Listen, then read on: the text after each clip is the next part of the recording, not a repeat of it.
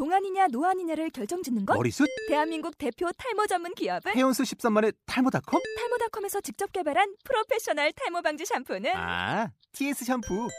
늘어진 두피 모공을 꽉! 단 한 올의 모발까지 꽉! 사용할수록 풍성해지는 나의 모발. 이제 탈모 고민 끝! TS 샴푸.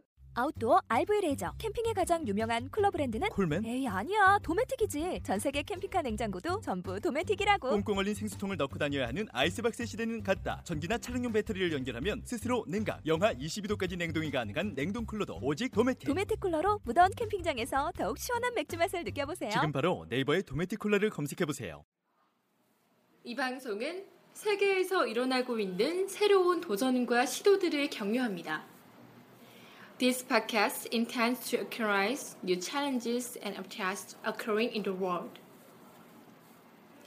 그 시도들을 통해서 만들어지는 사회적 가치에 주목하면서 그것이 우리의 삶 속에서 가져올 변화들에 주목하며 We pay attention to the social values formed by such obstacles and try to recognize the future changes in our lives through them. 이들이 유형화될 수 있는 형태로 창업과 사회적 기업, 공유 경제 등의 이슈에 주목합니다. We also take notice of business startup, social enterprise, and economy of recognition which can be formed by those changes and obtained.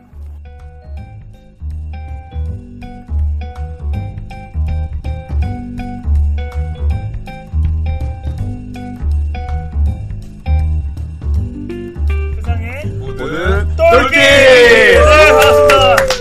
아, 드디어 이 벌써 이 세상의 모든 똘끼 첫 방송 녹음을 하게 되었습니다. 아, 엄청 갑작스럽게 진행. 네, 그렇습니다. 저희 갑작스러운 방송, 또 약간은 준비 없이 보이지만 디테일한 기획력을 자랑하는 방송.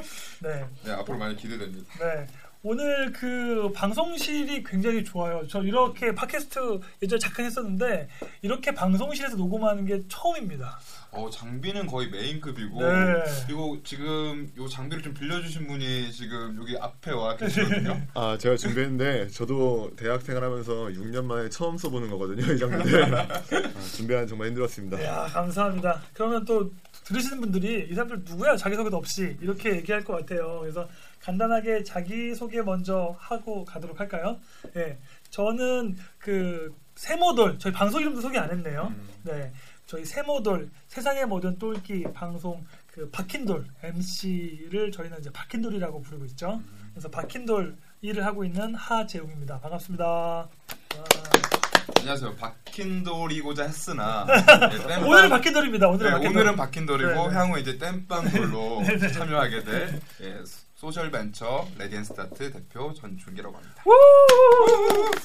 네, 안녕하세요 저는 굴러온 돌 1이고요 저는 박진수고 현재 인터넷 기자로 활동하고 있습니다 네, 굴러온 돌 하면 좀 어색하실 것 같은데 게스트입니다. 네, 게스트 겸 또 저희 게스트가 보통 두 명 나오는 걸로 기획하고 있는데 학생 게스트도 한 명씩 부르고 그 다음에 이제 그 자신의 이야기를 들려주실 또 그런 메인 게스트처럼 이렇게 부르기도 하고 오늘은 메인 게스트 겸 또 학생 컨셉의 게스트 겸 예. 겸사겸사해서 오셨습니다. 특별히 가장 중요한 저희의 편집과 녹음에 대한 역할을 또 감당해 주시기 때문에 가장 중요한 역할이라고 할 수 있습니다. 기대하겠습니다. 네.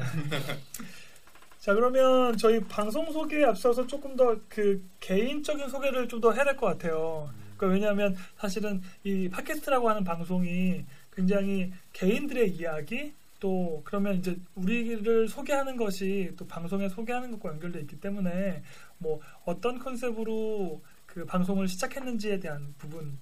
뿐만 아니라 실제로 우리가 누군지를 먼저 좀 자세하게 소개를 하는 게 어떨까요? 네, 아니면 좀- 방송 먼저 할까요? 어떻게 할까요? 일단은 잘 궁금하신 것 같은데 저희 일단은 저희가 무명이잖아요. 네, 네. 그러니까 저희에 대한 소개 좀 필요하지 않을까. 뭐 이렇게 유명이긴 한 유명도 안 되긴 하지만 아 그렇죠. 아, 네. 네, 네. 향후에 네. 유명해질. 네네네. 그 저의 이름은 아까 설명드렸던 것처럼 이제 그 박힌돌 하재웅이라고 하고요. 원래는 국제개발 협력이라고 하는 그 해외에서 그 가난한 사람들을 지원하는 쪽이라고 쉽게 얘기할 수 있을 것 같고요.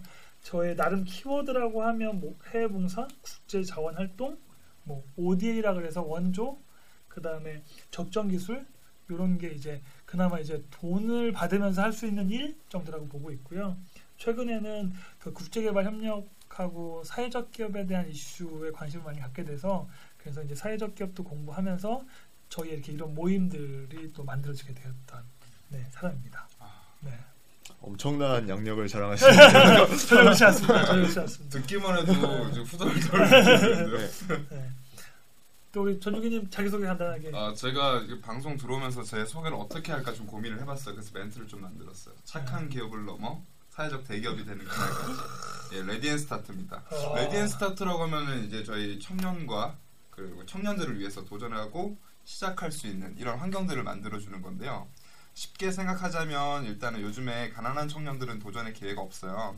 그 도전들을 저희가 이제 지속적으로 할 수 있도록 저희가 사업 모델 진행하고 있고 이거 관련해서 사업을 하고 있는 social 벤처를 꿈 social 벤처이고 사회적 대기업을 꿈꾸는 스타트라는 쪽으로 합니다. 아, 우리 그 방송 쪽을 하시는 우리 박진수님, 우리가 그 기업 쪽을 노골적으로 간접 광고를 이렇게 내보내도 이 팟캐스트에는 방송 쪽 같은 게 없나요? 아 일단 뭐 제가 아, 알질 못해요 그쪽 네. 그러- 그러면 나중에 한번 해가지고 만약에 이게 방, 그 간접 방송 규제가 들어간다 그러면 또 편집을 해야 되겠네요. 적정히 자르겠습니다. 네. 저희 깨알같이 좀 홍보하도록 하겠습니다. 노골적으로 노골로 하는 방송, 네 노골적으로 홍보비 쓰지 않으려고 오신 것 같은 느낌이 있지만, 네, 그렇죠. 네, 네. 네, 또 박진수님 또 네, 제 소개는 뭐 간단하게 하려고 해서 그런 게 아니라 간단할 수밖에 없는데요. 아, 너무 겸손하신 거 아니에요? 어, 아, 그냥 저는 한국 인터넷 기자협회 소속으로 기자로 활동하고 있고 이제 한 1년 정도 된 것 같아요. 앞으로는 뭐 창업 준비하면서 저도 사회적 기업을 꿈꾸고 있기 때문에 많이 배우고 있습니다. 옆에 계신 분들한테. 그 제가 궁금해서 그러는데 그러면 인터넷 기자 협회 하면 그러면 이제 인터넷 기 그러니까 신문사들이 연합돼 있는 건가요? 기자들이 옆- 연합돼 있는 건가요? 어, 신문사로 연, 연합이 돼 있어요 일단. 네. 신문사 연합돼 있고 그러면 이제 기자 연합이라고 하는 건 기자들이 연합이긴 연합인데 그렇죠. 네. 뭐큰 실체가 있는 단체는 아닙니다. 네. 그래도 어쨌든 저희가 명칭을 기자라고 하면 되나요? 그렇죠. 기자님. 아. 네. 네, 아, 좋네요. 음. 기자님도 모시고 어. 방송 팟캐스트에서 또 기자가 뜨고 있지 않습니까? 아, 우리가 또 저희가 네. 또 기자님이 또 있으니까 네. 또한 단계 또. 제가 얼마 전에 그 주진우 기자님을 만났었어요. 오. 이 팟캐스트 방송의 대가라고 하는 주진우 기자님 맞아 같이 사진도 찍고 했는데 그 뭐지 정치인들 되게 많이 오시는 모임이었거든요. 근데 어 진짜 저는 그 정치인들하고 그, 그 제가 했던 모임이 그 민청학년 기념사업회 음. 모임이었는데 주진우 기자님의 이 포지션이 어, 그냥 예사 포지션이 아니 그냥 거의 정치인 수준 이상이던데요. 어. 삼선 의원들도 VIP석에 못 앉고 저 뒤쪽에 앉아 있는데 야, 주진 기자님은 뭐 그 정치위원 기라성 같은 분들이 다 일어나가지고 악수하고 막. 아, 무서. 무서운 분이시죠. 네. 네. 우리도 그런 방송이 될 수 있나요? 방송인이 될수좀 있나요? 가능할까요? 아, 제가 일단 더박 성장을 기자님, 해야겠습니다. 이제. 박 기자님의 성장을 위해서 저희가 열심히 지원하도록 네. 하겠습니다. 네. 그러면 먼저 이제 방송에 대한 본격적인 이야기를 좀 해야 될 것 같은데요. 이름을 세모돌이라고 저희가 또 명명을 좀 했었잖아요. 네. 어떤 의미로 저희가 세모돌이라고 그렇죠. 쳤었죠? 제가 이 기획한 사람으로서 아무래도 방송에 대한 이야기를 좀 많이 할 수밖에 없을 것 같은데요. 그러니까 이 한글 이름은 세모돌, 세상의 모든 똘끼.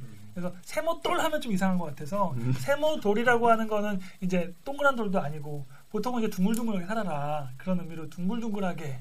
근데 이제 그렇지 않고 모나면 정 맞는다 네모난 돌 얘기 많이 하잖아요. 저희는 사실은 둥글둥글도 아니고 네모난 것도 아니고 세모난 음. 이런 컨셉, 독특한 컨셉, 새로운 컨셉, new paradigm, 뭐 new challenging 뭐 이런 겁니다. 영어 이렇게 써, 쓰면 안 되죠. 아니 굉장히 좋은 단어 많이 해주셨는데 결국은 또라이잖아요. 네, 맞습니다, 맞습니다. 네. 그래서 그 세모돌이라고 하는 컨셉, 세모난 돌, 그리고 이제 세상에 모든 똘끼, 영어 이름이 또 귀신 같습니다. 음. 영어 이름, change로 시작하는 거 아닌가요? 네, change maker school. 몰랐다는 네. 사실은 사회적 기업 쪽에서 원래 많이 쓰는 용어이긴 한데요. 예, 이제 변화를 만들어내는. 네, 그래서 사실은 우리의 시도들, 그러니까 사실 저도 그렇고 또 여기 계신 분들도 마찬가지고 우리의 방송도 마찬가지고 그러한 여러 가지 시도들이 진행되고 있는데 그 진행, 그러니까 시도되고 있는 수많은 그 시도들을 우리가 좀 더 격려하고 또 그런 시도하는 것들에 대해서 의미를 부여하고 왜냐하면 뭐 저희 저를 비롯해서 세 분 다 세 명 다 사실 대학생들을 많이 접하는 일 직간접적으로 또 다 일을 하다 보니까 많은 대학생들을 만나게 되는데 사실은 대학생들이 더 훨씬 더 많은 시도와 도전들이 있으면 좋겠다고 싶은데 뭐 어떤 고등학교 때는 취업 때문에 대학교 되면 그러니까 고등학교 때문에 입시 때문에 대학 생이 되면 뭐 취업 때문에 그 그런 것들이 어, 그 어려워가지고 자꾸 시도하지 못하고 자꾸 그 야생 야생 능력을 잃어버리는 듯한 그 야성을 잃어버리는 게 너무 안타깝고 저는 앞으로의 시대가 많이 변하고 있다는 것들을 최근에 다시금 뿌리 있게 느끼고 있는 사람으로서 새로운 변화 되는 시대에는 새로운 변화들과 움직임을 통해서 새로운 가능성들이 만들어지고 있다. 음. 그러니까 다른 도전들이 필요하다라고 보는 관점에서 이 방송을 기획했다고 이해해 주시면 감사하겠습니다. 저희도 저도 일단은 그 대학생들을 되게 많이 만나는 저희 업종이 뭐 있어요. 있다라고 하는 그 서비스 자체가 있다 소개하겠지만 아, 네, 뭐 저희 계속 간, 간접 홍보해도 되나요? 일단은 저희가 그 현장에서 대학생들을 굉장히 많이 만나거든요. 근데 일단은 저희 때만 해도 저희 때만 해도 그래도 야생의 어느 정도 본질이나 이런 것들 갖고 계신 분들이 많았어요. 근데 요즘 학생들이 보니까 1학년 때부터 도서관에 있으면서 스펙을 음. 준비하더라고요. 음, 전혀 야생성도 없고 그리고 매뉴얼을 좀 원하는 이런 형태에서 저희 이 세모 세모돌이란 이 방송 자체가 그들에게 좀 귀감이 돼서 직업 말고도 굉장히 많이 먹고 살 수 있다라는 것들 좀 한번 보여주고 싶습니다. 제가 전중기 님한테 가장 부러워하는 게 뭔지 아세요? 뭔데요? 바로 이 중후한 목소리. 이 light한 목소리는 도저히 따라가기 싶은. 그래가지고 제가 MC로 섭외했던 건데 그 이번 방송 하고 MC로도 활동을 지속적으로 하기 어려우시다고 들었어요. 아 저희가 사실 이 중후한 목소리를 갖고 이렇게 좀 소비 아 소비자들 예, 여러분들한테 어, 목소리를 좀 많이 들리 들려드렸어야지 정상인데 저희가 또 토요일 날 또 일이 생겼어요. 사업을 하다 보니까 저희가 또 좋은 일도 있고 하다 보니까 저희가 가끔 이제 땜빵으로 참여를 할 네. 예정입니다. 그모 여대에서 지속적으로 그 프로그램을 진행한다고. 아, 네. 네, 앞으로 좀 많은 또, 또 수익과 지속 네. 가능성을 좀 확보할 네. 수 있는. 그래서 사실은 MC는 참여 못하지만 이 세모들을 위해서 뭔가 스폰서를 하겠다. 근데 돈을 버시는 일 때문에 못하시는 거기 때문에 뭔가 이게 동거하는데 후원이 있을 것 같은 기대를 해도 될 것 같은 느낌이 들지 않으세요? 우리 박 기자님? 아 제가 볼 때는 서울 여대를 가기 때문에 네. 여대생들로 뭐 서포터즈를 구성해 준다던가 아, 어, 앞으로 여기 저희 저희 MC들이 전부 다 네. 솔로세요. 예, 제가 향후 소개팅이나 이런 네. 것들 적극적으로 추진을 하도록 아주 바람직한. 방송. 사심이 있는 방송. 어, 흑심과 사실. 네. 사람들이 또 이게 듣고 또 씩씩하다고 또 바로 또 이 네거티브 한 사람들이 만들어질 그런 그 청취자들이 만들어질까 봐 걱정되긴 하지만. 네. 새로운 여자 MC 뽑으셔도 되잖아요. 아, 열심히 노력하려고 하겠습니다. 예, 혹시 괜찮으신 분은 네. 혹시 미모의 여성분이거나 굉장히 내가 굉장히 매력 있고 네. 되게 보이스가 굉장히 섹시하다 라고 하시면 바로 연락을 한번 주세요. 우리 전주교님이 글래머러스한 사람을 좋아한다고 살짝 기뜸하시던데. 아, 네, 네. 많이 좋아합니다. 네. 네.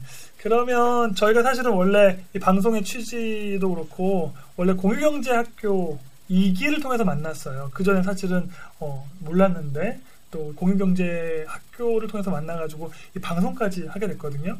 그래서 오늘 아무래도 공유경제 학교의 이야기를 이 방송과 관련돼서 어쨌든 하지 않을 수가 없을 건데 우리 박 기자님께서 좀 설명을 좀 해주실 것 같아요. 어, 일단 뭐 공유경제 학교를 잘 알고 들어간 건 아니었어요. 저도 음, 공유경제라고 하면은 뭐 잉여 자원들을 활용해서 새로운 뭐 이제 가치를 창출해내는 그 정도로 볼 수 있을 것 같은데 어 일단은 배우려고 들어왔죠 공유경제가 뭔지 그래서 이렇게 좋은 분들 만나고 많은 수업을 들었습니다. 제가 네.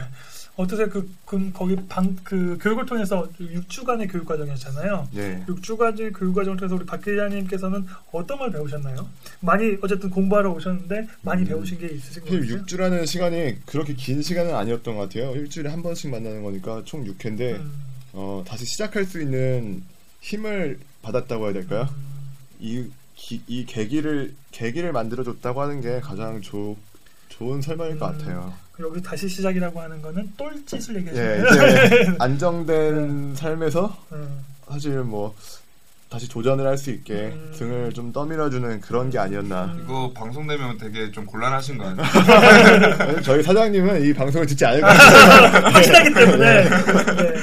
그 예, 사실은 저희가 약간 그렇게 도전하는 거, 시도하는 거, 새로운 거 이런 것들을 많이 얘기하다 보면 이 안정된 것과의 고민이 있을 것 같아요. 그래가지고 이제 그런 좀 우리가 이렇게 가볍지만은 않다, 깊이 있다라는 것들을 뒷부분에 가서 또 설명을 드릴 예정입니다. 저희가 일단은 공유경제 시작학교로 모였잖아요. 네. 저도 정말 궁금한 게 네, 네. 재훈님께서는 항상 제가 이제 항상 생각나는 게 뭐냐면 캐리어를 항상 끌고 네. 흘리시고 항상 들어오는 네. 모습이 네. 항상 생각이 들거든요. 네. 매번 많이 늦진 않으셨지만 네. 조금씩 늦으셨어요. 네. 근데 어떤 계기로 공유경제 시작학교에 참석하셨고 네. 어떤 걸 느끼셨는지 네. 간단하게 말씀해 주시면 좋을 것 같아요. 사실은 뭐 시작했던 배경은요. 그 제가 작년까지 이제 아프리카 탄자니아에서 활동하고 온 다음에 우선은 좀, 좀 나- 나름 힘들었기 때문에 놀자, 좀 쉬자 그런 컨셉이었어요.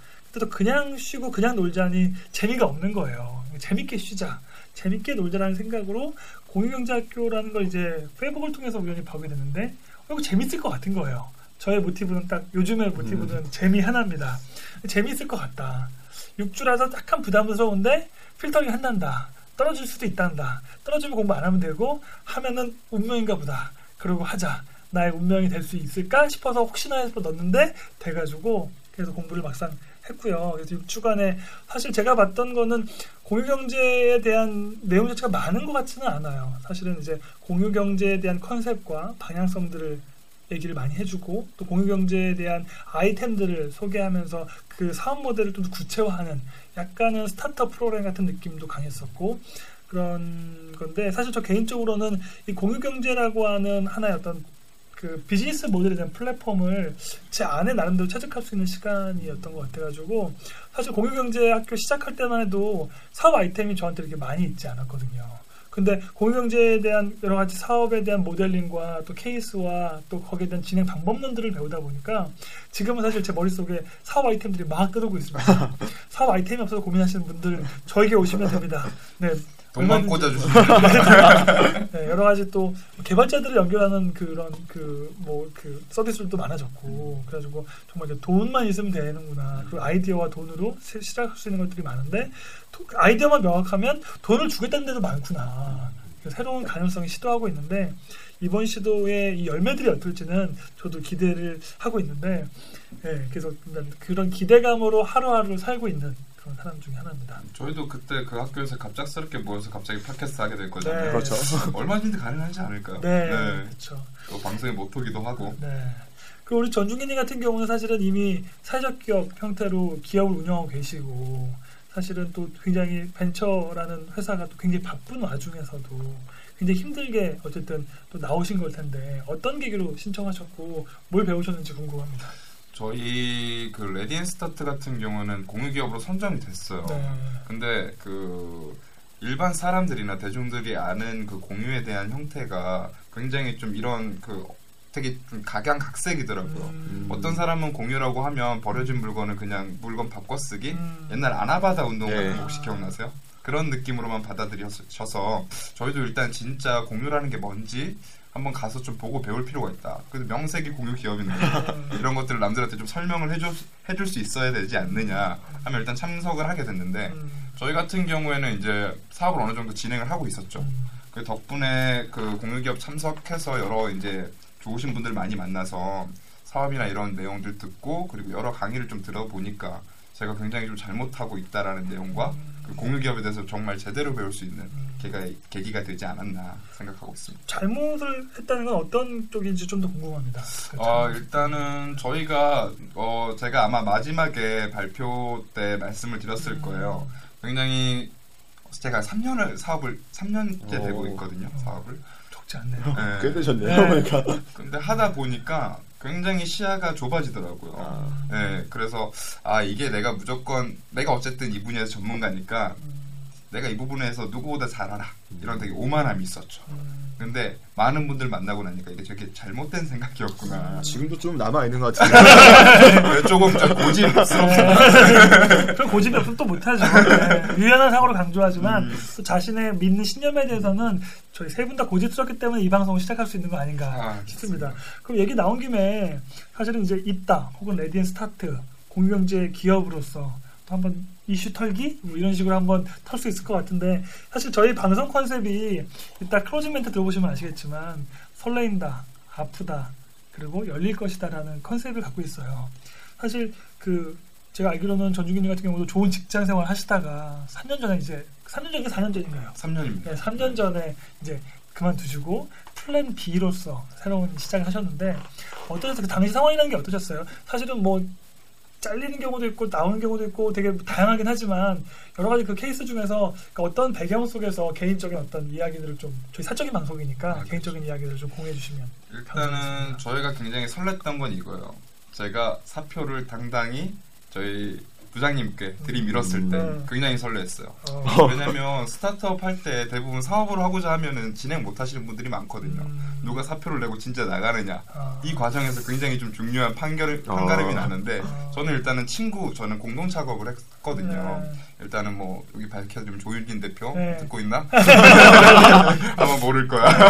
예, 조윤진 대표하고 같이 저희가 대학교 동기였었어요. 음. 근데 3년 저희가 이제 좋아하는 일들이 많았어요. 그 친구는 이제 해외 영업을 하고 싶었고 음. 저는 마케팅 쪽으로 너무 하고 싶어서 음, 각자 하고 싶은 일들 좀 하고 나서 청년들에 대한 얘기나 이런 것들을 사업으로 좀 만들어 보자라는 음. 얘기를 하고 정확하게 딱 3년 뒤에 저희가 깔끔하게 회사를 그만두고 창업을 시작했습니다. 동시에 또 그 같은 회사가 아니었죠. 예, 같은 회사가 근데 아니고 동시에 또 그 그만두고 시작할 수 있다라는 의기투합할 수 있었다. 사실 이게 압력이 있었어요. 아. 일단은 공동 창업하기로 했던 조윤진 대표가 먼저 그만둔 거야. 아, 자기만. 코가 꼈어. 혼자 나가, 나가면 되면 안 되니까 이제. 코가 꼈어요. 그래서 어쩔 수 없이 그만뒀던 음, 그런 상황이 아니었나. 저도 그 친구들 꼬드기고 있는데 저는 워낙 이렇게 갈아타는 경우가 많아가지고 다른 친구들 꿈쩍도 안 하더라고요. 제가 이렇게 오랫동안 있다가 딱 그만뒀으면 애들이 반응할 텐데 저는 뭐 그만둬도 뭐 반응을 안 하더라고요 친구들이. 네. 그러면 그렇게 그러면 설레 설레임에 대한 포커스가 사실 저에게 있는데 정말 설레이셨는지 그 우리 설레임에 대한 이슈도 조금 더 얘기해 볼까요? 우리 박 기자님은 언제 설레이세요?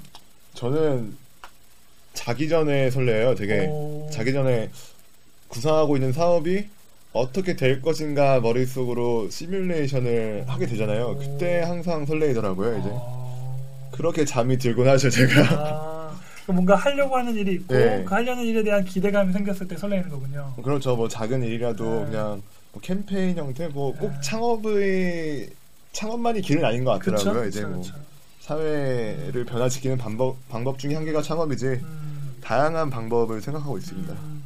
우리 전주기님은 언제 설레이세요? 어, 일단은 개인적으로 설레는 거는 일단은 저희가 학생들을 좀 만날 때 많이 음. 설레거든요. 아. 네. 예를 들면 저희가 3년 동안 진행하면서 처음 만났던 학생이 있었어요. 음. 근데 그 학생이 이제 취업을 해서 멘토가 음. 돼서 저희 사업에 좀 여러 가지 기여를 하고 있거든요. 음. 그 모습 보니까 어 이게 너무 뿌듯하더라고요. 저희 저- 제일 연장자시잖아요. 네. 네. 저희 중에 나이가 제일 많습니다.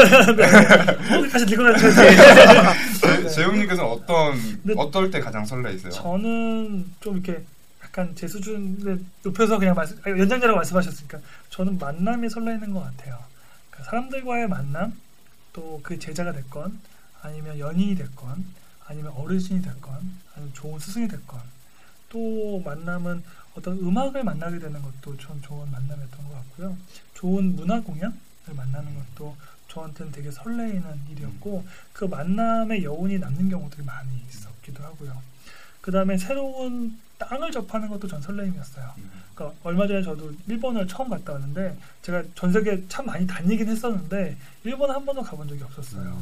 음. 근데 하루라고 하는 짧은 기간을 통해서 탐방 일정 짜기 위해서 이렇게 시국에 어수선한 상황에서도 하루 갔다 왔는데 새로운 땅과의 만남도 저는 역시 설레였고요. 음. 또 새로운 관점의 만남, 그러니까 어떻게 보면 공유경제라고 하는 새로운 시장을 전본 거고 새로운 패러다임을 본 거고 그게 단순히 어떤 그런 막연한 기대와 막연한 호기심이 아니라 실제로 엄청난 경제 규모 속에서 메커니즘 속에서 시대적 필요와 맞춰서 움직이고 있다라는 그 가치를 발견했을 때 그것이 아까 박 기자님 얘기하신 것처럼 제 머릿속에서 계속 돌더라고요. 그리고 뭔가 하고 싶은 욕구가 생기고 또 그런 뭔가 나를 내 머릿속에 꿈틀꿈틀대는 그 야성을 다시 일깨워줬던 그런 만남이었거든요. 사실 저희 중에 가장 연장자신데 제일 활동량이 제일 많으시고 제가 그 페이스북 개인적으로 좀 친구 된 지 얼마 안 됐거든요. 어느 날에는 서면을 가 계시고 얼떨 때는 제주도 가 계시고 일본도 가 계시고 뭐 이런 상황이 너무 반복되다 보니까 아, 나이가 제일 많으시지만 신체적이나 그리고 이제 저희가 액면 속 액면 쪽으로는 가장 젊지 않나 생각을 하고 그 있습니다. 사무엘 울만이 청춘이라는 건이 나이에 한게 아니라 생각에 대한 것이라고 저는 했기 때문에 저 거기에 굉장히 공감하는 사람 중에 하나로 보시면 좋을 것 같고요. 사실은 뭐 말씀하신 것처럼 요번 주 지난 주가 조금 그랬습니다. 제가 아. 뭐딴데 방송 들으시는 분들이 오해하실 것 같아요. 저는 되게 막 그 방랑 끼가 있고 되게 이렇게 막 돌아다니지 않으면 안 되는 그런 그런 살이 있다고 해야 되나? 아무튼 그런 걸 오해하실 것 같은데 저는 대한민국을 사랑하고요. 그리고 저기 한, 한 곳에 있는 거 되게 좋아하고요. 왜냐면 결혼해야 되잖아요. 아, 다음 달에 아프리카 아, 그걸 좀 늦추려고 하고 있습니다. 네. 아, 이거 오해하시겠다, 사람들이.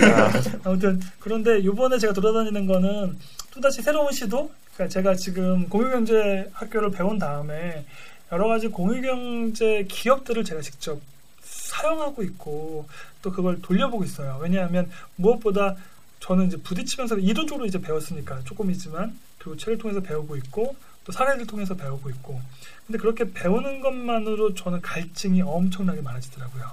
왜냐하면 뭐 창업하시면서도 느끼시겠지만 새로운 모델을 깐다는 거, 또 새로 시작해서 내가 디자인을 한다는 거, 그러니까 뭐 하나 사람들 하나 생각하다 디자인하는 것도 쉽지 않고 만남에 대한 디자인뿐만 아니라 기자로서 어떤 사물에 대한 그 사건에 대한 디자인 자체가 굉장히 어렵기 때문에 저는 사실은 지금 그래서 끊임없이 공유 경제 기업들을 활용하고 있는 그런 중이고요. 그런 시범을 하고 있고 이번에 뭐 일본 갔다 온 거는 기존 제가 유엔 세계 평화의 날 관련돼서 활동하는 게 있어가지고 좀 다른 차원이지만 제주도, 광주, 부산, 또 대전 뭐 이렇게 지금 또 전주 뭐 일정 잡고 이렇게 하는 거는 지금 이제 위즈덤이라고 하는 위즈덤의 한상욱 대표님이 듣고 계셔야 될 텐데 소개 좀 해주세요. 네.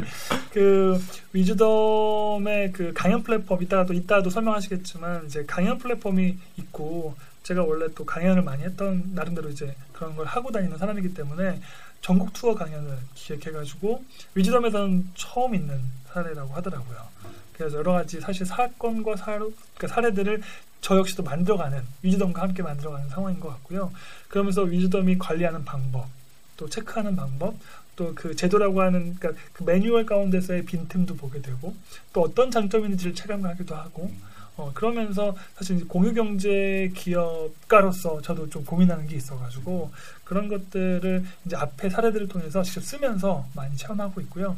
최근에 이제 우주라고 하는 우리들의 거주 공간이라고 하는 데서 거주 신청을 제가 했는데, 예, 제가 원래 12월 25일 날 방송으로 공연해도 되나 이거? 하지 말라 그러는데 사람들이. 아무튼 25일 날 결혼할 계획이 있기 때문에. 아, 뭐 제가 알기로는 여성분 없으신 걸로 알고 있는데. 아, 네. 아무튼 그렇게 믿고 있습니다, 저는. 그렇기 때문에 사실은 이제 그 우주, 그 우리들 거주 공간이 원래 1년 계약이더라고요. 근데 이제 이 결혼이라고 하는 사례에서만큼은 예외 조항을 둬라.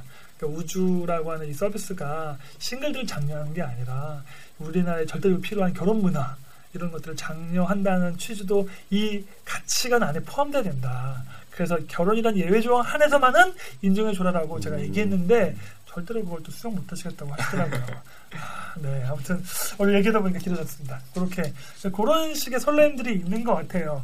자, 그러면 그 아까 Ready and Start 이야기로 넘어갈 것 같은데 그렇게 사업을 사표를 쓰신 다음에 그리고 이제 원래 준비하는 기간도 좀 있었던 걸로 알고 있고 또 지금도 계속 여러 가지 좌충우돌 진행 중이신 것 같은데 어디서 시작할 때는 설레이셨나요? 어떠셨어요? 네, 일단은 처음 시작할 때는 설레인 것도 일단은 잠시 일단은 아. 사표 던졌을 때 가장 설�했고요. 아 사표가 설레했구나. 네, 자유로움. 네, 자유로움. 난 이제 자유다. 네. 근데 막상 그만두는 순간 네. 이제 좀 불안하더라고요. 아, 어, 내일 가야 될 직장 음, 그리고 이제 정기적으로 들어오는 월급들 음. 그런 것들이 없으니까 막상 너무 불안하더라고요. 음, 저는 집이 일단은 신림 쪽, 아, 그 건대 쪽에 살고 있었는데 음. 같이 사업을 하려고 친구 집에 같이 얹혀 살았어요. 음, 인천에서 한 1년 정도 살면서 어. 여러 가지로 이제 사업 모델에 좀 고민을 했었죠. 음, 근데 사실 저희가 저희 사업은 저희 회사 이름을 Ready and Start라고 하고요. 사업 이름은 소셜 멘토링 잇다라고 하는데 저희 같은 경우에 옛날에 대학생 때부터 좀 여러 가지 대학생들에 대한 스펙 문화나 그리고 취업에 대해서 약간 고민이 많았어요. 음, 어, 예를 들면 이런 구조죠. 가난한 청년은 약간 도전하는데 굉장히 좀 많은 제약이 있다. 음. 그리고 서울 학생들보다 지방 학생들 같은 경우에 더 정보적 격차나 이런 것들이 너무 많은 거예요. 그래서 저희는 대학교 때 이 친구하고 같이 얘기하면서 아 우리 좀 우리 같은 경우에는 좀 여러 가지 하고 싶은 일을 하고 있지만 그들은 스펙 쌓기나 그리고 막상 내가 뭘 위해 스펙을 쌓아야 되는지도 모른 채 어, 막 공부를 하고 있더라고요. 이 학생들을 좀 제대로 된 직장에 그리고 내가 원하는 일을 할 수 있게끔 만들어 보자. 일단 시작을 했고 저희가 이제 직장을 막상 그만두니까 정말 할 게 없었거든요. 정말 할 게 없어요. 아, 직장 그만두면 할게 없어요. 저도 준비하고 있는데 안 되겠네요. 그래서 제가 이렇게 공무원인재학교 공부하고 했죠. 네, 그래서 아 일단 정말 똘끼리 정말 말 그대로 똘끼리 좀 아. 발휘해보자. 어차피 우리가 이제 3년 동안 직장 생활 했으니까 대학교 대학생들한테 저희가 어떤 요즘 대학생들이 어떤 생각을 갖고 있는지 정말 알아볼 필요가 있겠는 거예요. 그래서 저희가 정말 아 요거는 정말 똘끼짓이다라고 했던 게 저희가 책, 책 대학생들이 좋아하는 책 100권을 구매를 했었어요. 그래서 저희가 서울 그리고 인천, 부산, 광주 돌아다니면서 책 교환을 해줬거든요. 그래서 그 책 교환 통해서 대학생들이 정말 원하는 게 뭘까 저희가 그때 되게 다양한 사람들을 만났어요. 되게 작가를 준비하시는데 아 작가 하면은 집에서 아 너 그거 하면 뭐 먹고 살 수 있겠니? 라고 이제 대물어 오니까 막상 이제 취업 준비하지만 그 취업 준비가 또 열심히 수 열심히지 않은 그런 학생들도 만나고 너무 지금 바쁘게 알바를 하고 있는데 스펙 쌓을 시간이 없다라는 거예요.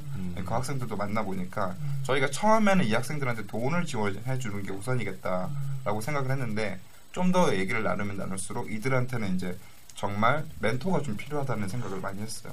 정말 이들 이들이 정말 잘 갈 수 있도록 길을 이끌어주고 길을 잡아주는 형태 멘토가 필요하다는 사 얘기를 듣고 저희가 아 20대들을 위해서 저희가 취업이나 진로를 위한 멘토를 만들어 보자 라고 시작해서 저희가 온라인 플랫폼을 좀 만들게 됐습니다. 그러면 그 사실은 그 아까 얘기했던 100권의 책을 통해서 그 그렇게 그 학생들과 그 책을 교환해주는 그 서비스를 통해서 굉장히 사실은 그 스토리도 만들어지고 스토리만 만들어지는 게 아니라 사실 그걸 통해서 어떻게 보면 Ready and Start가 처음 스타트를 할 때 굉장히 좀 유리한 입지에서 스타트할 수 있는 그런 어떤 배경도 나름 있었다고 들었는데 좀더 그, 그 실제로 그렇게 도움이 많이 됐나요? 저희가 책 교환하면서 사실 의도하고 한 건 아니거든요. 네, 왜냐하면 순수한 마음이셨을 것 같아요. 네. 네. 네. 일단은 창업을 했으니까 네. 어, 일단 직장 생활이나 우리가 해, 해보지 못했던 일을 하자고 했던 게 일단 첫 번째고 어, 사실 이렇게 막 돌아다니다 보니까 저희가 홍대에서 한번 저희가 체크를 한번 했었거든요. 어, 근데 기자분이 갑자기 다가오시면서 어. 도대체 이걸 왜 하고 있니? 예. 라고 물어보시는 거예요. 어. 그래서 그분이 저희 너무 잘 취재를 해주셔서 네이버에 저희가 메인으로 한번 올라갔던 기억이 있어요. 그걸 보시고 저희 세 번째 멤버가 또 들어오게 됐었죠. 음. 네, 그거 멤버도 모으고 홍보도 되고 그리고, 그리고 또 사실은 또 초기에 사업비 할 때 사실 시드머니를 마련하는 게 되게 중요한데. 또 그 시드머니를 마련하는 그 어떻게 보면 이제 그런 그 프레젠테이션 그 사업 제안을 할 때도 또 이렇게 잘 좋은 재료로 쓰였다고도 맞나요? 아, 네, 맞습니다. 저희가 정말 의도한 건 아니고요. 네, 의도한 건 아닙니다. 저희는 알죠. 그 진심을. 그 똘끼에 대한 진심을 저희는 알고 있습니다. 그럼에도 불구하고 뭔가 이게 팁이 필요하잖아요. 네. 어, 이게 되게 웃긴 게 그 창업할 때 그 창업에 대한 스토리나 이런 것들을 정말 중요시하게 생각을 하시더라고요. 근데 저희는 정말 다행히 그런 똘짓을 좀 하는 바람에 그거에 대해서 뭐 사업 아이템이나 이런 거 둘째 보더라도 저희 진정성에 대해서 너무 관심 있게 보시더라고요. 아. 그래서 저희가 어디 가나 일단은 굉장히 1년 정도는 저희가 네. 좀 어, 심사위원들이 너무 이쁘게 봐주셔서 음. 다행히 시드머니를 잘 만들어서 플랫폼을 네. 잘 만들었습니다. 사실은 이게 또 사, 사실 창업을 준비하는 학생들도 많을 것 같고 저희 방송이 사실은 기존에 창업한 사람들도 포함해서 또 자신의 진로에 대해서 고민하는 친구들에게 사실은 안내 방송 같은 그러니까 이따와 뭐 이렇게 뭐 컨셉은 다르지만 방송으로서 어떤 그런 학생들에게 도움이 되는 방송이 되려고 하는 입장에서 보면 그 사례가 굉장히 유의미하게 또 저희가 볼 수가 있지 않나. 그러니까 저희가 이제 공유경제를 배우면서 린하게 스타트하라라고 하는 네네. 린 스타트업에 대해서 조금만 설명을 해주시죠. 어, 린하게 하라는 건 음. 되게 창업을 거창하게 생각할 필요 없는 것 같아요. 일단 음. 같이 꼭 퇴직을 하셨지만 음. 꼭 사직서를 던지지 않고서라도 뭐 이렇게 가볍게 자기 주변 뭐 지인 사람들을 대상으로 테스트하면서 그렇게 시작하는 것도 좋지 않을까. 근데 그게 린하게 하라는 건 이제 가볍게 할 수 있는 것들을 해라. 예를 들면 뭐 카시어링 서비스를 한다 그러면 차놔놓고 사람들이 써가면서 그러면서 이렇게 사람들이 계속 시, 시범을 통해서 시뮬레이션을 돌려보라는 거잖아요. 그러니까 어떻게 보면 지금 이제 있다라는 서비스가 있기까지 그 초기에 그 토대가 됐던 책을 교환해주는 서비스. 그러니까 그렇게 정말 사실은 돈이 이렇게 많이 들어갔던 것도 아니고 사실 정말 시간만 있으면 가능한 대학생들은 그렇게 많잖아요. 네네.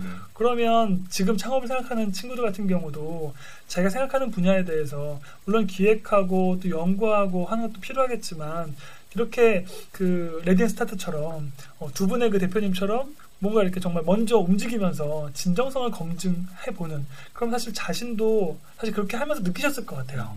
자기도 아, 학생들이 어떻게 느끼는지에 네. 대한 여러 가지 느낌도 있었고 그러면서 사실 그것만 있는 게 아니라 외부에서 봤을 때도 애들 정말 진정성 있게 뭔가 하려고 하는 애기 때문에 그러니까 돈도 좀 꽂아주고 얼마나 받으셨어요 그때? 아, 아 이런, 이런 것도 저희 밝힙니다. 그러니까 액수까지 몇 장 받으셨어요 몇 장? 저희는 일단은 크게 세 장. 자, 그러면 아. 이제 억 단위는 아니고요. 네. 일단 세장 다음 다음 장.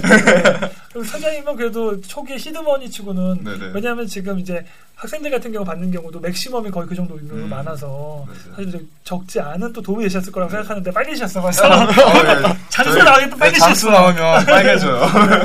근데 아무튼 그렇게 사실 진정성을 리인하게 스타트할 수 있는 학생들의 어떤 도전 그럼 그렇게 시도하는 게 나중에 어떤 공모전을 하든 아니면 이런 사례가 있다 이렇게 시도해봤다 그랬더니 이런 반응이 있더라 그러니까 정말 자신이 돌려본 거에 대한 시뮬레이션에 대해서 명확한 팩트에 대한 근거를 가지고 설명을 하면 훨씬 더 설득력이 있을 것 같아요. 요즘에 창업하려고 하는 사람이 좀 여러 분 계시잖아요. 네. 근데 대부분 보면 일단은 사업 계획서를 완벽하게 만들려고 음. 하시는 분들이 있어요. 그게 완벽하게 되기 전까지 사업하지 않겠다. 음. 라고 공언하시는 분도 계시고 내가 모델이 없는데 무슨 사업을 하냐 음. 이렇게 좀 생각하시는 분이 계신데 제가 공유경제 시작학교 그 저희가 오면서 제가 두 명 두 분을 퇴사를 시켰어요.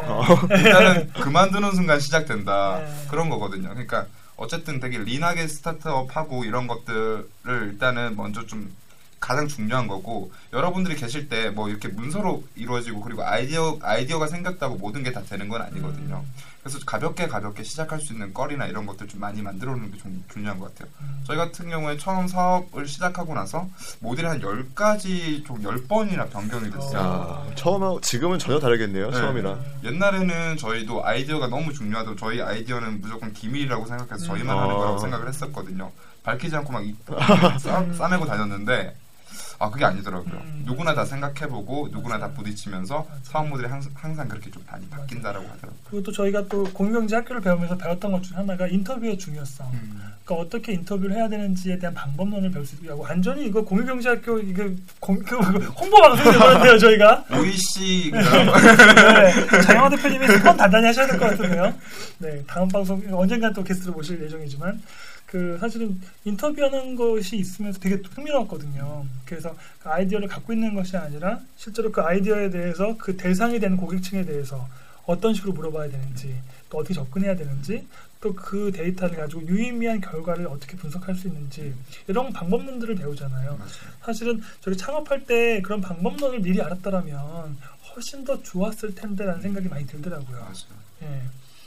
그래서 학생들 그러면 그 저는 사실은 창업을 제가 심사 그러니까 저는 이제 해외 봉사 같은 경우는 제가 심사를 많이 하는데 창업에 대한 심사는 안 해봤어요. 근데 요즘 그럼 만약에 혹시 좀 팁이 있으시면 네. 창업을 하는 학생들이 이렇게 그 말씀하신 것처럼 그 완벽한 그런 제안서가 중요한 게 아니다. 음. 그럼 그럼 어떤 게 중요할까? 우리가 얘기했던 진정성이라든지 이런 것도 중요하겠지만 주로 요즘은 어떤 걸 많이 보는지 보통 사업 창업 이러면 그냥 수익률을 계산 많이 하지 않나? 음. 그래서 그 경영 경 그 예산이라든지 돈을 어떻게 만드는 financing 구조에 대한 것이 중요하지 않나라는 생각을 하고 접근하지 않나 싶은데 음. 어떠세요? 창업 쪽 시장에서 어쨌든 활동을 좀 하셨던 걸로 알고. 일단은 저희는 창업을 대표한다기보다 저희 같은 경우에는 social 벤처로서 네. 사회적 기업을 지향하고 있거든요. 네.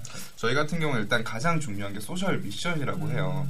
음, social mission 같은 경우에 얼마나 이들이 정말 진정성 있게 이 사업을 지속 가능하게 할 것인가. 음, 옛날 같은 경우에는 social mission이나 이런 것들 보면 사회적 기업 같은 경우에는 약간 비영리 같은 느낌이 좀 강했었거든요. 음. 근데 요즘에 이제 좀 시간이 흐르고 흐르다 보니까 어, 지속 가능성에 대한 부분을 많이 보시더라고요. 음, 그리고 일단은 그게 가장 중요하고 두 번째로는 처음부터 이런 지속 가능성 사업 모델이나 이 사업 계획서에 녹여낼 수는 없어요. 음, 한번 해봤느냐 안 해봤느냐가 가장 중요하거든요. 음, 해봤냐 안 해봤냐. 예.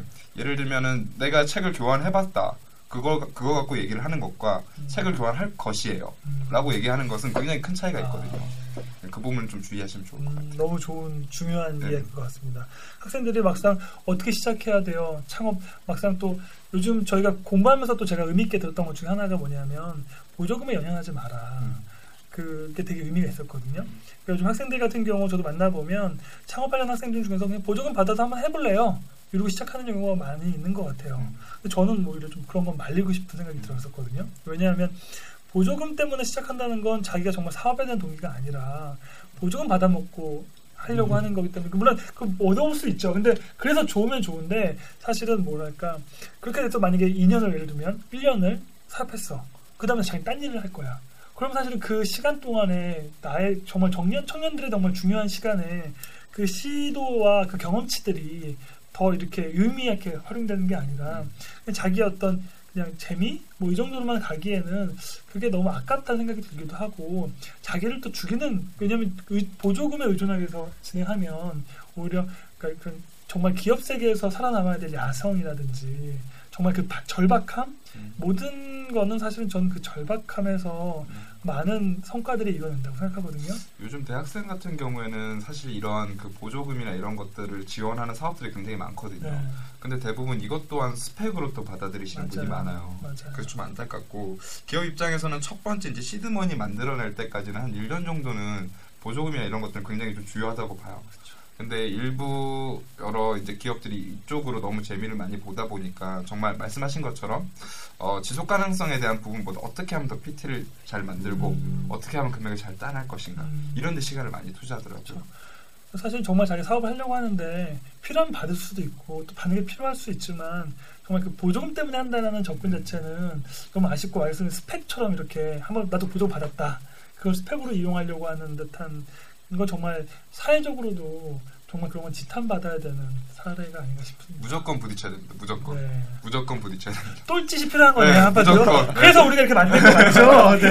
네. 똘짓이 역시 그래서 저희가 사실은 오늘도 사실 방송 해야 되냐 말아야 되냐 또 갑자기 또 MC도 두명 하려고 하다가 공백이 되고 또 원래 저희 운- 운영진 멤버가 총 여섯 명이었는데 한 명 한 명 한 명씩 막 사정도 생기고 그럼에도 불구하고 밀어붙인다. 아까 그 정신이 그대로 우리 방송에 반영되고 있는 거 아니겠습니까? 네, 저희 지금 바로 오늘 저희가 기획서 기획 한번 보고 바로 지금 방송 시작하는 네, 거거든요. 네, 네. 시작하면 하실 수 있습니다. 네. 아, 녹음하면서 편집 걱정만 하고 있습니다. 네. 너무 걱정하지 마시고요. 내추럴한 방송으로 가면 될 것 같습니다. 그러면 이따에 대한 어떤 설레임, 설레임을 풀다 보니까 또 공유경제부터 시작해서 되게 많은 걸 풀었네요. 네네. 그 다음에 이제 저희가 풀려고 하는 게 아프다에 대한 컨셉이에요. 그러니까 사실은 저는 어떤 생각을 갖고 있냐면 취미나 교육은 안 아플 수도 있지만 이 취업, 그러니까 일하는 거, 직업 이런 건 아플 수밖에 없다. 세상에 어느 직업 아프지 않은 직업이 있냐. 돈을 받고 뭔가 일한다는 것, 또 취업을 한다는 것, 그런 이 일이라고 하는 건 아플 수밖에 없다. 라고 하는 건데 역시 마찬가지로 저희가 얘기하는 공유경제든 아니면 사회적 기업이든 이 창업이라고 하는 부분 뭐 이렇게 보조금을 받더라도 어쨌든 일은 고통스러울 수밖에 없다라고 생각하는 게 제 지론이에요. 음. 어떻게 이따를 하면서 아프신 게 좀 있으셨나요? 네, 지금도 아프고 있고 여전히 아플 예정인지 네. 아닌지는 저 잘 지켜봐야 될 것 같은데 아까 초반에 저도 한번 말씀을 드렸을 거예요. 저희가 처음 생각했던 모델하고 너무 많이 달라진 거예요. 음, 저희는 이 사업 자체가 정말 국내 유일하고 세계 유일한 네. 정말 멋진 사업이 될줄 그런 알았는데 꿈에 그걸로 저희가 솔직히 보조금도 받았고 했는데 네. 중간에 사업이 많이. 음, 많이 막혔습니다. 저희가 처음에 하려고 했던 게 돈을 지원해 주려고 하는 사업이었어요. 음, 예를 들면 청년 청년들의 미래 가능성을 보고 그 미래 가능성에 투자하는 모델이었거든요. 음, 근데 어떻게 어떻게 가다 보니까 어 저희가 이제 그 법률법인에 저희가 상담을 받게 됐어요. 그분이 한마디 하시, 하시더라고요.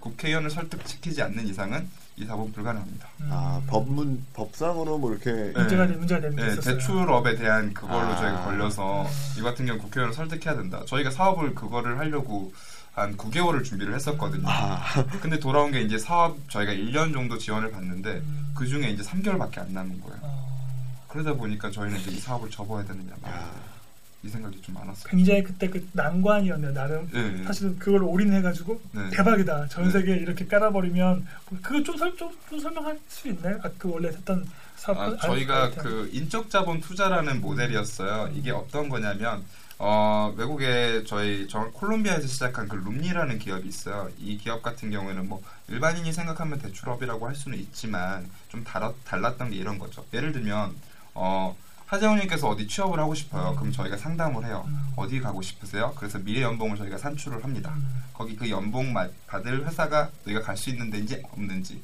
그거에 대해서 저희가 확인을 하고 음. 아 그럼 네가 나중에 취업 후에 어, 예를 들면 5천만 원을 받는 3천만 원을 받는 연봉에 취업을 하겠다라고 하면 그 중에 만약에 취업을 하게 되면 음. 그 중에 한 10%만 음. 우리를 줘라. 음. 근데 여기서 이제 되게 좋은 모델이 예를 들면 네가 3천을 기획했지만 2천을 받는 직업을 갖고 있어도 그래서 그래도 10%를 주고 그러면 어떤 서비스를 해주는 거예요? 그 롬니라고 하는 그 돈을 지원을 해주는 겁니다. 아 돈을 주는 예, 거. 어떻게 보면 대출업이라고 할수 네, 있는데 네. 저희 같은 경우는 대출업 그 법률이 되게 최대 매출 아니 그 최대 그 빌려줄 수 있는 이율이나 이런 것들이 되게 제한이 돼 있어요. 음. 그러면 저희 같은 경우에 수익 모델은 음. 예를 들면 저희 같은 경우에는 3천만 원, 아, 그 3천만 원 연봉을 계획했지만 이 친구 너무 잘해서 4천만 원, 5천만 원 받는 음. 연봉에 있는 기업에 취업, 취업을 한 거예요. 그래도 음. 10%를 줘야 되니까 음. 그거 관련해서 수익 모델을 저희 아. 가져가려고 음, 했던 거예요.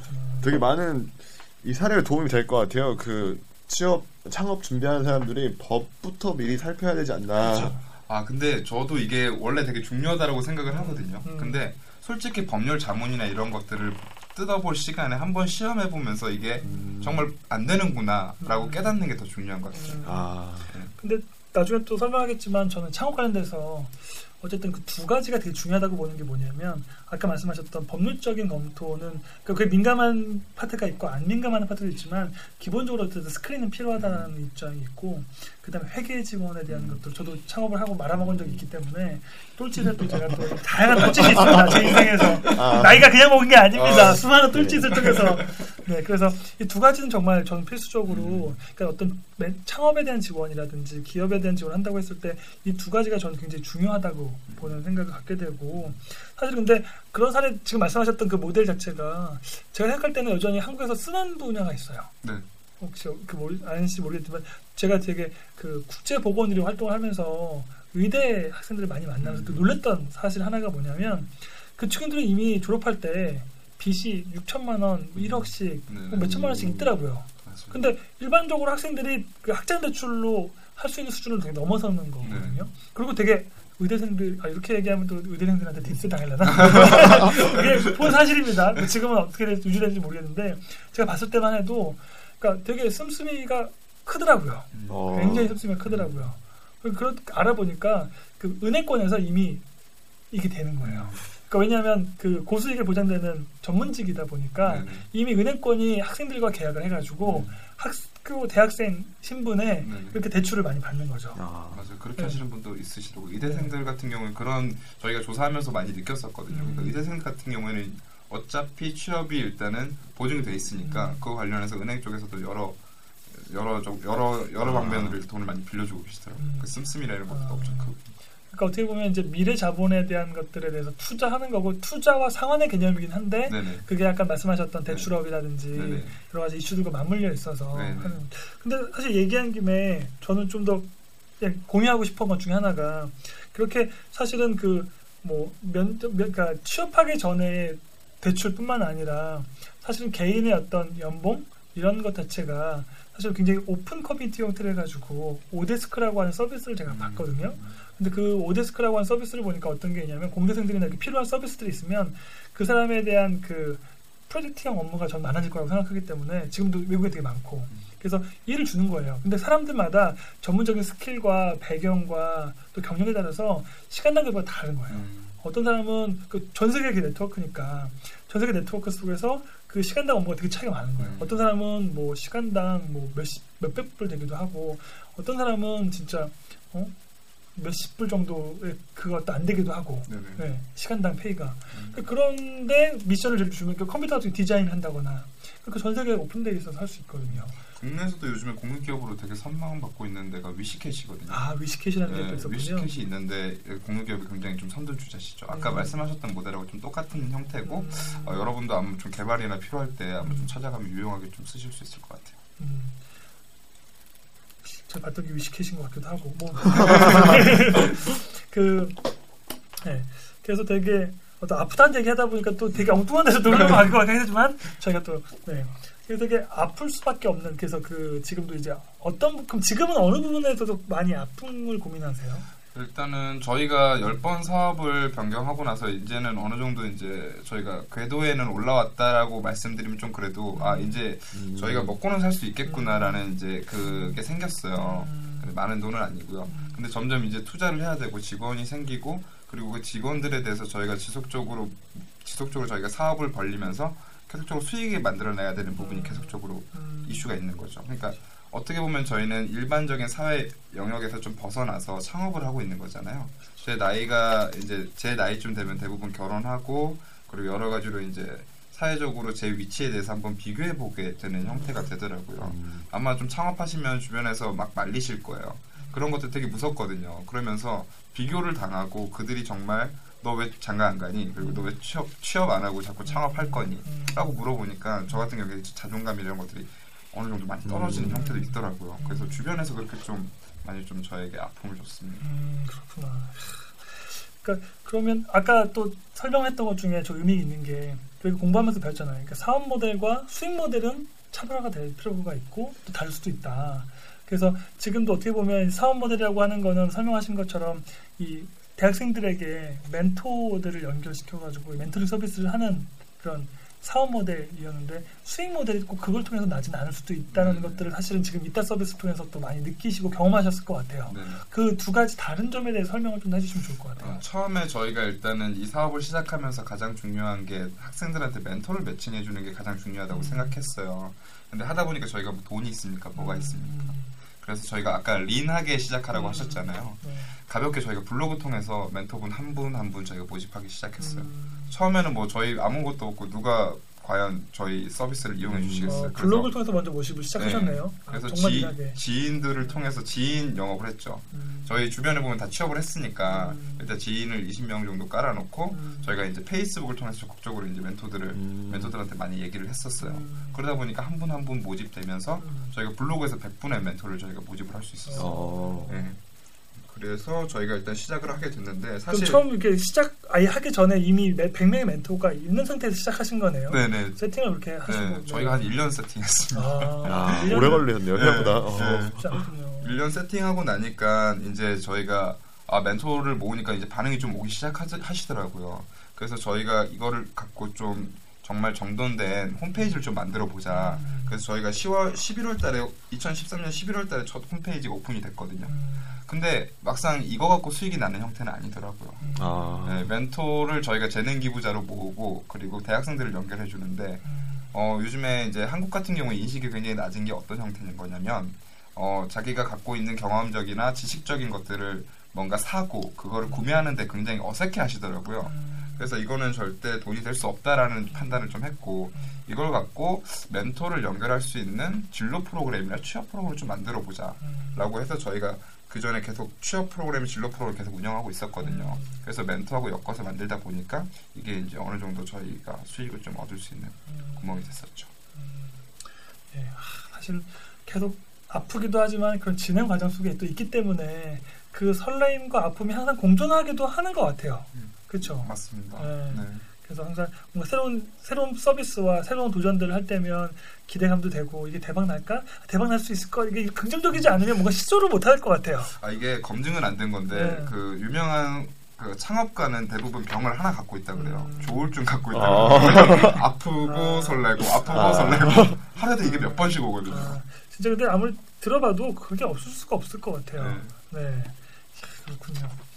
그러면 그 오늘 잇다 서비스에 대해서 저희가 설레임에 대해서 얘기 들었고 그다음에 또 그 아픔에 대해서 또 아픔에 대해서 또 좀 더 공유하고 싶은 게 또 있으세요?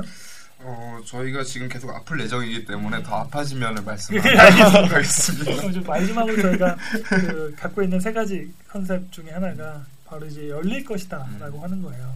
그러니까 과연 그 Ready & Start 혹은 이제 잇다 서비스를 통해서 열고 싶은 자신의 뭐 하- 한국 사회에서건 전 세계 사회에서건 어떤 걸 열고 싶어서 그렇게 하시는지. 음, 사실 저희가 Ready & Start라고 이름을 적기, 짓기 전에 먼저 저희 이름이 Table Mountain이었거든요. 음, 그 남아프리카 공화국에 가면 어, Mountain Table이라는 산이 있어요. 음. 그 산은 보통 산하고 좀 많이 달라요. 어, 어떻게요? 보통 산은 되게 뾰족하잖아요. 음, 그 정상을 한 사람밖에 공유할 수 없는 거예요. 음, 그래서 누군가가 들어오면 아. 그걸 쳐내고 아. 쳐내고 하는 형태인데 아. 마운틴 테이블 같은 경우에 정상을 누구나 다 공유할 수 있는 거예요. 아. 그래서 정상이 넓다 보니까 아. 내가 정상에 있지만 이 사람을 위로 끌어올릴 수 있는. 아. 그래서 저희는 이런 생각을 했었어요. 그러니까 대학생들이 어쨌든 요즘에 좀 경쟁 사회다 보니까 음. 여러 가지로 자기 비밀이나 이런 것들 안 풀고 소수 있으면 항상 감추고 이런 형태인데 음. 그것들 좀 풀고 정상으로 올라가서 내가 겪었던 이러한 그 되게 사람들이 좋은 의도로 나에게 줬던 것들을 다시 한번 베푸는 형태에 있는 사회, 그, 즉 기회의 선순환이 되는 음. 그런 사회를 좀 만들고 싶다라는 게 저희 취지였고 음. 저희가 멘토 한 분 한 분 모집하다 보니까 음. 이분들이 저희의 이제 그 생각에 많이 동참을 해주셨어요. 음. 그래서 저희가 뭐 자랑하는 것 같지만 SBS 김성준 아나운서와 음. 어, 네, 그리고 저희 옛날에 그 청춘 합창단 음. 권대욱 사장님 음. 노래하는 CEO로 음. 참석을 하셨죠. 그분들도 저희 취지에 공감해 주시고 음. 여러모로 멘토로 지금 참여해 주고 계십니다. 오. 네. 그럼 어떻게 보면 이제 그런 스타들까지도 영입할 정도로 진정성이 어필된 거네요. 네네. 그러니까 또 딴 데서 돈을 안 지줄 수 없을 정도로 이렇게 인정이 된 거네요. 저희가 그 고생하고 되게 여러 가지로 정말 진정성 진정성에 대한 이슈를 계속적으로 그분들한테 설명을 하니까 결국 뭔가 좀 도움이나 이런 손길로 저희를 음. 구원해 주시니까 사실 제가 생각하는 이 그 저희 세모돌 방송 시즌 2가 사실 그런 컨셉이에요. 음, 그렇게 진정성을 갖고 계속 두들기면 다른 쪽에서의 좀 더 그 새로운 도전들이 가능할 것이다. 저희 오프닝 했는데 벌써 시즌 2가 아, 저는 이런 조울증이 있는 것 같아요. 어떡하죠? 시즌 1 지금 1회 시작하고 있는데 내 머릿속은 이미 시즌 2가 가고 있어요. 가고 있어요. 내 머릿속에서는. 아, 빠르시네요. 역시 아, 네. 열정적이십니다. 아, 우선 유지해야지 뭐 될것 같습니다. 네.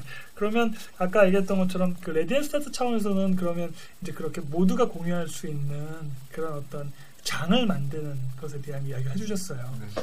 그러면 개인적으로 열고 싶은 건 어떤 거세요? 아, 제가 사실 사업가로서. 네. 음, 제가 개인적으로 열고 싶은 건 원래 사업했던 취지도 그렇고 음. 모두가 다 어떻게 보면 이런 음. 사파도 되게 많았잖아요. 공장에서 찍어지는 사람들의 음. 형태. 음. 누구나 다 동일하고 누구나 음. 같은 능력을 갖고 음. 저는 사실 처음 사업이고 시작할 때 제가 갖고 있었던 마음은 이거거든요. 누구나 다 개성이 있고 음. 누구나 다 멋지고 누구나 잘생겼는데 음. 성형을 하고 스펙을 맞추고 이걸 통해서 너무 똑같아지는 이 사람들을 음. 정말 내가 정말 좋아하고 음. 내가 정말 원하는 내 강점이 뭔지 음. 이걸 찾아주는 역할을 하고 음. 싶거든요. 네, 그래서 저희가 이제 저희 같은 경우에는 이제 뭐 자기 소개를 자기 소개서나 이런 것들 작성할 때도 항상 저희 회사 입사할 때도 마찬가지예요. 강점을 물어봐요. 어, 음. 단점에 대한 부분은 사람들이 10개고 20개고 막 적을 수 있어요. 근데 음. 너의 강점이 뭐냐? 라고 물었을 때는 어, 지금 막 생각하고 계시는 것 같아요. 음. 많이 생각을 하시더라고요. 아. 네. 그래서 사람들의 강점을 다 찾아주고 싶습니다. 그렇죠. 사실은 그 아까 얘기했던 그 자기다움에 대한 이야기들. 네. 그래서 자신이 갖고 있는 특징을 발견하고 사실 제가 만들었던 예전에 그 사회적 기업도 U and 스토리라고 해서 U and 스토리. 음. 당신이 당신의 경험을 통해서 그 스토리가 만나면 사회적 가치를 만들 수 있다라고 하는 그 자기다움에 대한 이야기. 음. 그럼 모두가 1등이 될 수도 있는 사회. 굉장히 지향점이 비슷한 것 같아요. 나중에 뭐또 같이 할수 있지 않을까요? 사실 제 주변에 그런 분들 되게 많으세요. 음. 제가 갖고 있는 몇 가지 아이템도 그 자기다움에 대한 고민의 핵심 코어로 갖고 있는 거가 음. 있고요. 교육 사업을 하게 되면 결국은 이 지점으로 갈 수밖에 없지 않나라는 생각을 좀 갖게 돼요. 맞아요. 예. 그래서 정말 그 각자가 다르게 만들어졌는데 그 만들어진 자기 거를 뭘 발견하기 때문에 실제로 자존감이 무너지고 자살도 하고 아니 여러 가지 아프다고 느끼는데 자기 자아가 건강해지기 위해서 자기를 발견하고 그 발견된 자아를 가지고 사회와 소통을 하게 되면 그 사회가 밝아지는 것을 저희가 열고 싶어 하는 것 같아요. 저희 똘기 방송이. 저희 팟캐스트도 같은 의미잖아요. 네. 세모돌이면 정 맞아요. 네. 네, 벌써 이렇게 하면서 또 이슈를 풀다 보니까 또 첫 방송이었는데 어떠셨어요? 이렇게 이렇게 거의 다 풀는지 또 뭐 해야 될 게 또 있나요, 저희가? 하고 싶은 얘기가 굉장히 많은데 네. 일단은 오늘 첫 방송이라 굉장히 저는 느낌을 잠깐 말씀드리자면 네. 굉장히 설렜어요. 처음에 딱 아. 여기 부스에 들어오기 아, 전까지는 우리 방송의 취지. 네, 네. 너무 긴장이 돼서 아. 아, 물도 안 먹히더라고요. 아. 근데 막상 풀고 나니까 자꾸 입이 아. 간질거려요. 힘이죠. 아 이거 사실- 다음에 더 잘할 수 있을 것 네. 같아요. 저도 사실 하면서 많이 배우고요. 하면서 아이템들도 생각하게 되고 사실 저가 배웠어요. 오늘 다시 내가 사업을 하려고 하는 아이템에 대해서 생각하게 되고 또 어떻게 접근해야 되는지에 대한 아이디어를 좀 정리하고 있거든요. 사실 이 방송을 듣고 있는 대학생들 혹은 직장인들 같은 경우도 그렇게 도움이 되었으면 좋겠어요. 편집을 걱정하고 계신 어, 분. 네, 우리 박 기자. 그리고 예나 지금이나 편집 걱정이고요. 네. 농담이고 뭐 저도 배우는 것 같아요. 뭐 방송적인 측면이나 내용 측면이나 해서 네. 너무 좋았습니다. 사실은 저희 오늘 방송의 핵심적인 게 먼저 시도해 봐라. 그리고 음. 질러 봐라. 똘끼를 한번 부려 봐라. 그러고 나서 배운다. 그러면서 배운다. 근데 우리 방송은 사실 그러고 있거든요. 네, 오늘 어. 기획하고 오늘 한, 한, 한 저희가 아, 근데 알려드립니다. 진짜 오해하세요. 저희 사실 이 방송을 위해서 한 2주 넘게 준비했고 또 운영도 했고 시나리오도 짰습니다. 나름대로. 사실 되게 튼튼한 저희 기획력과 이런 것들이 있는데 일단은 저희가 대사나 이런 것들 지금 현장에 와서 좀 맞춰보고 다 있어요. 맞춰보겠습니다. 네. 하지만 정말 그 저희의 진정성이 이 이렇게 시작하면서 이 방송을 통해서 어필되기를 또 전달되기를 바라고요. 저희가 이제 앞으로 어떻게 진행될 건지 좀 설명을 드리면 좋을 것 같아요. 그래서 우리 방송에 대해서 우리 세모돌에 대한 컨셉도 얘기했고 또 우리가 아까 그 컨셉 중에서 하나 이야기 안 한 게 first penguin이라고 하는 그래서 그 어떤 이야기가 있냐면 펭귄들이 물고기를 잡으려면 바다에 들어가야 되는데 천적 때문에 바다를 누구나 들어가지 못해요. 그래서 주저주저주 하고 있는 거죠. 그때 가장 먼저 그 바다에 빠져서 그 먹이를 잡으려고 하는 그게 명사형으로 이제 first penguin이라고 하는 서로 새로운 시도, 도전 이런 것들.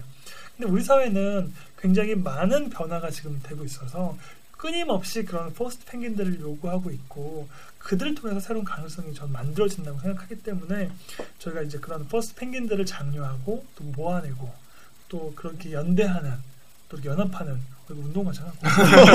안 됩니다. 그런 식의 방송을 했으면 좋겠어요. 네.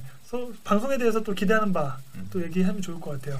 우리, 우리 박진 그 박 기자님께서도 그 저기 뭐지 어, 편집이 되게 고단한 일인데 어떤 계기로 이 편집이라는 또 일을 맡아가지고 이렇게 진행하게 아, 되셨는지. 팟캐스트 운영 한 번도 안 해봤거든요. 네. 그래서 지난주에 제일 많이 검색했던 게 팟캐스트 장비, 아, 팟캐스트 녹음. 아, 아, 되게 글로 많이 배우고 아, 오늘 아침에 와서야 이제 아침부터 부랴부랴 준비해서 장비 네. 세팅하고 뭐 근데 이런 거 저도 배워가는 게 참 중요한 것 같아요. 맞아요. 이거 나중엔 뭐 이제 쉽게 할 수 있겠죠. 맞아요. 사실은 또 방송의 또 영향력과 위력 또 이렇게 1인 미디어 시대가 돼서 방송을 할 수 있다는 건 엄청난 혁명이라고 생각하고 그럼에도 불구하고 아직은 드러나지 않은 정보, 이야기들 또 세상에 나, 나가야 되는 것들 그러니까 우리처럼 뭐 말씀하신 처음에 시작할 때 말한 무명이지만 어떤 새로운 시도들을 할 수 있는 장이 이 뉴 미디어를 통해서 IT를 통해서 만들어진 거기 때문에 잘 활용하는 게 중요한 것 같습니다. 우리 또 전중희님도 또 저도 사실 이거 좀 참여한 이유가 좀 사실 배우려고 했어요. 음, 네. 솔직히 저희가 책이나 네이버 검색 그리고 혹은 뭐 다음 검색 뭐 좀 공평해야 되니까? 이 구글 검색. 네, 통해서 검색했던 정보나 이런 것들이 굉장히 좀 대부분 보면 하지 말라 네. 그리고 이걸 왜 하냐 그리고 대부분 뭐 스펙에 대한 부분 그리고 이걸 하려면 어떤 식으로 해야 돼요 이런 내용밖에 없거든요. 네, 근데 사실 해보면서 느끼는 거거든요. 맞아요. 해보면서 내가 이게 정말 부족하구나 해보면서 이런 것들을 공부해야겠구나 이런 것들을 좀 명확하게 알 수 있다라고 느껴서 저도 사실 사회적 기업이나 그리고 뭐 공유 기업이나